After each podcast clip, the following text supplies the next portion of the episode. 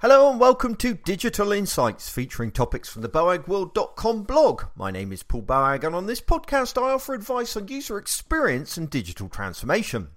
Today I want to talk to you about getting your users involved in content creation because one of the most common and damaging mistakes I see on websites is a lack of understanding about the user. In particular, a lack of understanding about where the user is on their journey.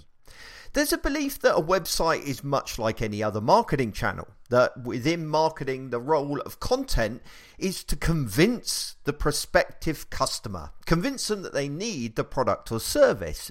But those visiting your website have already expressed an interest. They've opened a browser, they've searched on your product or service, and they've visited your site.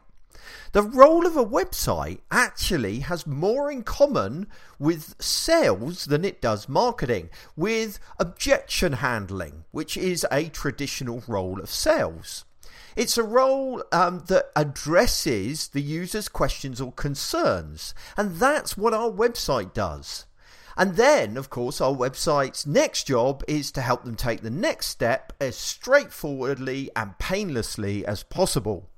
This means the content on our websites needs to be addressing visitors' questions, not pushing our own agenda. It's about them and not you. But to do that, we need to understand the user. We need to understand their concerns, their questions, and how they think. It makes sense, therefore, to include the user as much as possible in the creation of that content. But how do we go about doing that? Well, there's no one size fits all approach to creating content with users, but I found that a simple five step process works in many situations. This begins by finding out what questions, concerns, and objections your site visitors may have. Whether you are creating new content or rewriting existing content, you should always uh, begin by asking what questions the user has. It's so tempting to just migrate existing content across from your new site, but that's not a good idea as I've written about before. Instead, begin your projects by gathering user questions, and there are some great tools to make that process painless. An online survey is a good place to begin. A tool like Questions from Optimal Workshop can help with that. By asking visitors of your website uh, what questions they have, you can build up a sizable list of answers that you need to provide. But don't stop there. Also, look at what terms users enter into your site search and the terms that brought them to your site in the first place. Finally, take the time to interview some existing customers. Find out what questions that they had before they purchased. A tool like Reframer can be used to help manage all of this feedback and streamline the process. These questions will uh, become the basis of the content that you then produce for your site. But that should just be the beginning of involving your users uh, um, in the content creation process. After all, we want content to be findable by users, and that means organizing it in, a, in the way that they think, not the way that you structure your organization.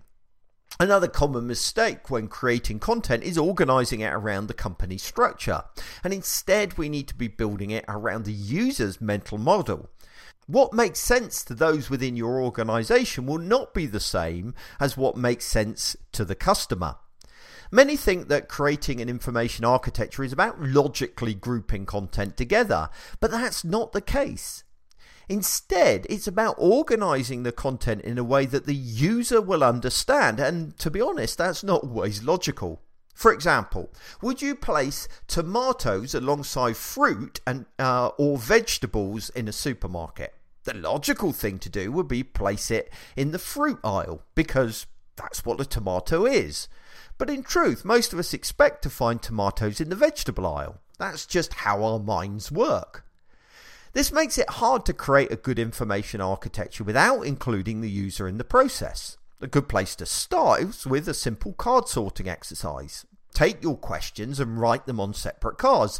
Then ask the users um, to group those cards together in a way that makes sense to them. Finally, ask them to label those groups with a title that makes sense from their perspective. This then will become the basis of your information architecture. The tricky part of this kind of card sorting exercise is getting access to users and also to analysing the results. Once again, there are tools out there that can help with this process. Optimal Sort allows you to carry out card sorting online so you could do it remotely. It also has some powerful tools for analysing the results. So with this draft information architecture in place, you can now begin to prototype. This provides yet more opportunity to involve the user and ensure the quality and findability of your content. Even when creating a site structure with users, you'll still need to make a lot of decisions. You'll need to make a lot of educated guesses. Guesses that should then be tested. You have to be sure that users can find the information they're looking for. A tool such as TreeJack is perfect for this. TreeJack enables you to test your site structure against real user tasks. Assign a user a task and watch them try to navigate your site structure to find the answer they need. Of course, your site structure is only one aspect of finding content. Design and visual hierarchy are also important, especially on your homepage.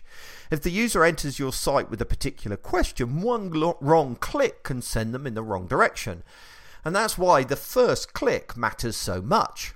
Studies have shown that if the user's first click takes them down the right path, then there's an 87% chance of them completing their task. That's why uh, we must take time to test the prototypes that we create and especially test those key pages. Something like Chalkmark is an example of a tool that can help you with this process. You can upload wireframes or design mockups and ask users to complete tasks. The application monitors where users first click and provides a heat map of the results. This makes it easy to see um, if the page hierarchy is working as designed. You will now know that you're answering the right questions and that the answers are findable. The question now becomes whether your content is persuasive enough, whether you are effectively addressing those questions and concerns. So here's a radical idea. If you want your copy to be relevant and appropriate, ask your target audience to help you write it. You'll have to pay them for their time, but the result will be more relevant content. Consider running a workshop exercise with a group of users.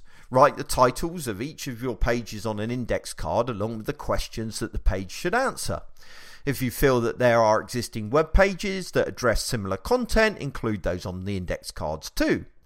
Now ask your users to take an index card, research the answer to the questions on the card, and draft a response. They can complete as many index cards as time allows. The advantage of this approach is that the answers will match the vocabulary and mental model of your audience. This content will need editing, of course, and you will have to ensure a consistent tone of voice and remove any errors, but it will throw up some surprising results and provide a good starting point for writing your final content. Involving the user in the creation of content is a great way of testing its relevance and findability. But as you add more content to your um, and as your offering changes, you'll need to make sure that it remains relevant and findable, and that means reviewing content on a regular basis. This may feel like an impossible task in your organization. Your website might even consist of hundreds of thousands of pages. And no doubt there's pressure on you to keep adding more content, but that's not always a good thing. Every page you add to your website makes it harder for users to find the specific answer that they're looking for. In fact, in most cases, the majority of users want answers to only a handful of questions.